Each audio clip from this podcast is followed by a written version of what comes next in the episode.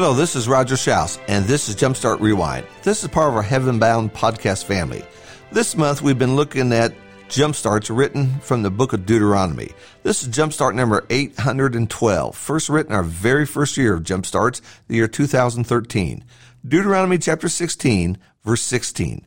Three times in a year all your males shall appear before the Lord your God in the place which he chooses, a feast of the unleavened bread, and at the feast of weeks, and at the feast of booths, and they shall not appear before the Lord empty handed. Our passage today is taken from the law of Moses and concerns what God expected Israel to do for worship. Every male was to gather when God designated. They were to do this three times a year. That tells us that worship is not about our convenience or our comfort, but to the glory of God. When this was first written, Israel was together. They journeyed together through the wilderness. Later, as they took the land that God promised, the land of promise, they began to spread out. By the time of the New Testament was written, the Jewish people had spread out long and far.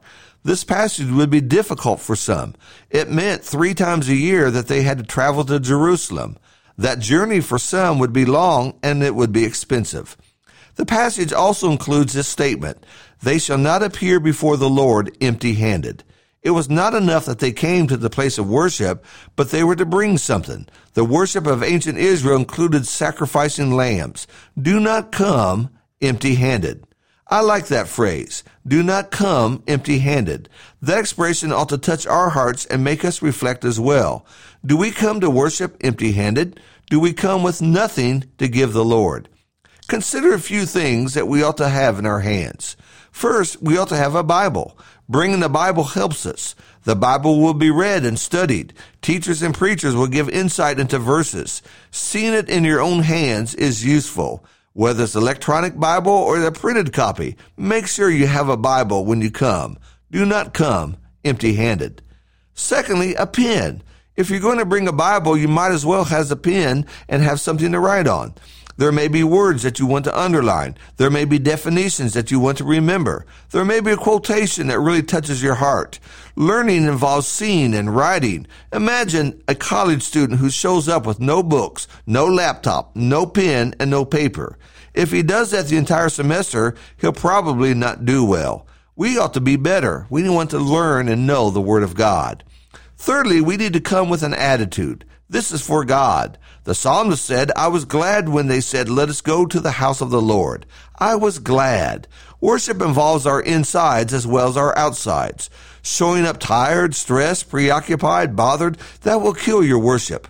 We are to give and sing cheerfully. That's an attitude.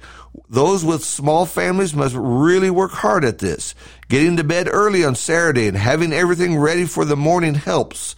When a person shows up for worship and they don't have a good attitude, they will not accomplish much, get much out of it, or even praise the Lord. Do not come empty handed, but bring a great attitude with you. Also, put some money in that hand. Bring some money. Ancient Israel gave. They gave with money and with lambs for sacrifice. God wants his people today to give financially. Things cost. We know that. Give some thought to your giving. Have it prepared beforehand. Do not come with empty hands. And bring the hand of someone else. Bring your family, bring a friend, come together. It is a joy to see families sitting together, often three or four generations, all worshiping God. They are passing on and teaching values and principles that are life changing. Worshiping as a family is just a great thing. There's an interesting thing that happens when we come to worship. We come with full hands and we leave with full hearts. Worship encourages, worship reminds, worship teaches, and worship warns us. Worship causes us to get our order in order. Worship has a way of showing that we are not alone in our spiritual journey. Worship gives us hope. Worship shows us that God is still upon the throne. Worship points us to the Lord. Do not appear before the Lord empty handed. What a great principle. It'd do us well just to remember that. Thank you so much for listening.